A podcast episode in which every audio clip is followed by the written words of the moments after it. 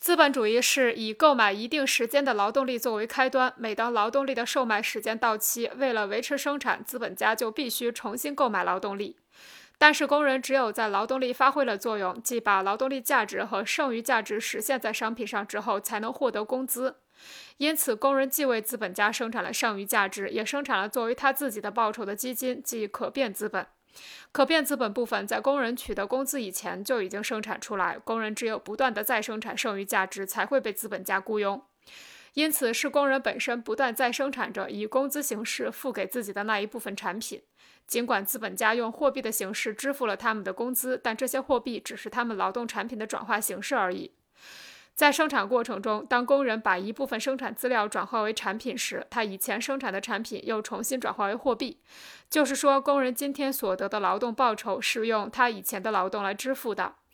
因此，可变资本不过是工人为维持劳动力再生产所必需的劳动基金的一种特殊表现方式。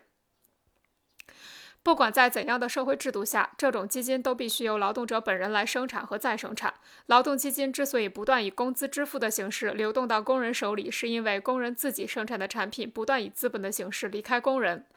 但是劳动基金这种特殊表现形式并没有改变一个事实：资本家把工人自己的物化劳动预付给工人。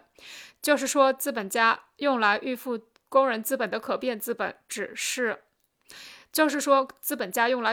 工资的可变资本只是工人本身在之前所创造的新价值的一部分。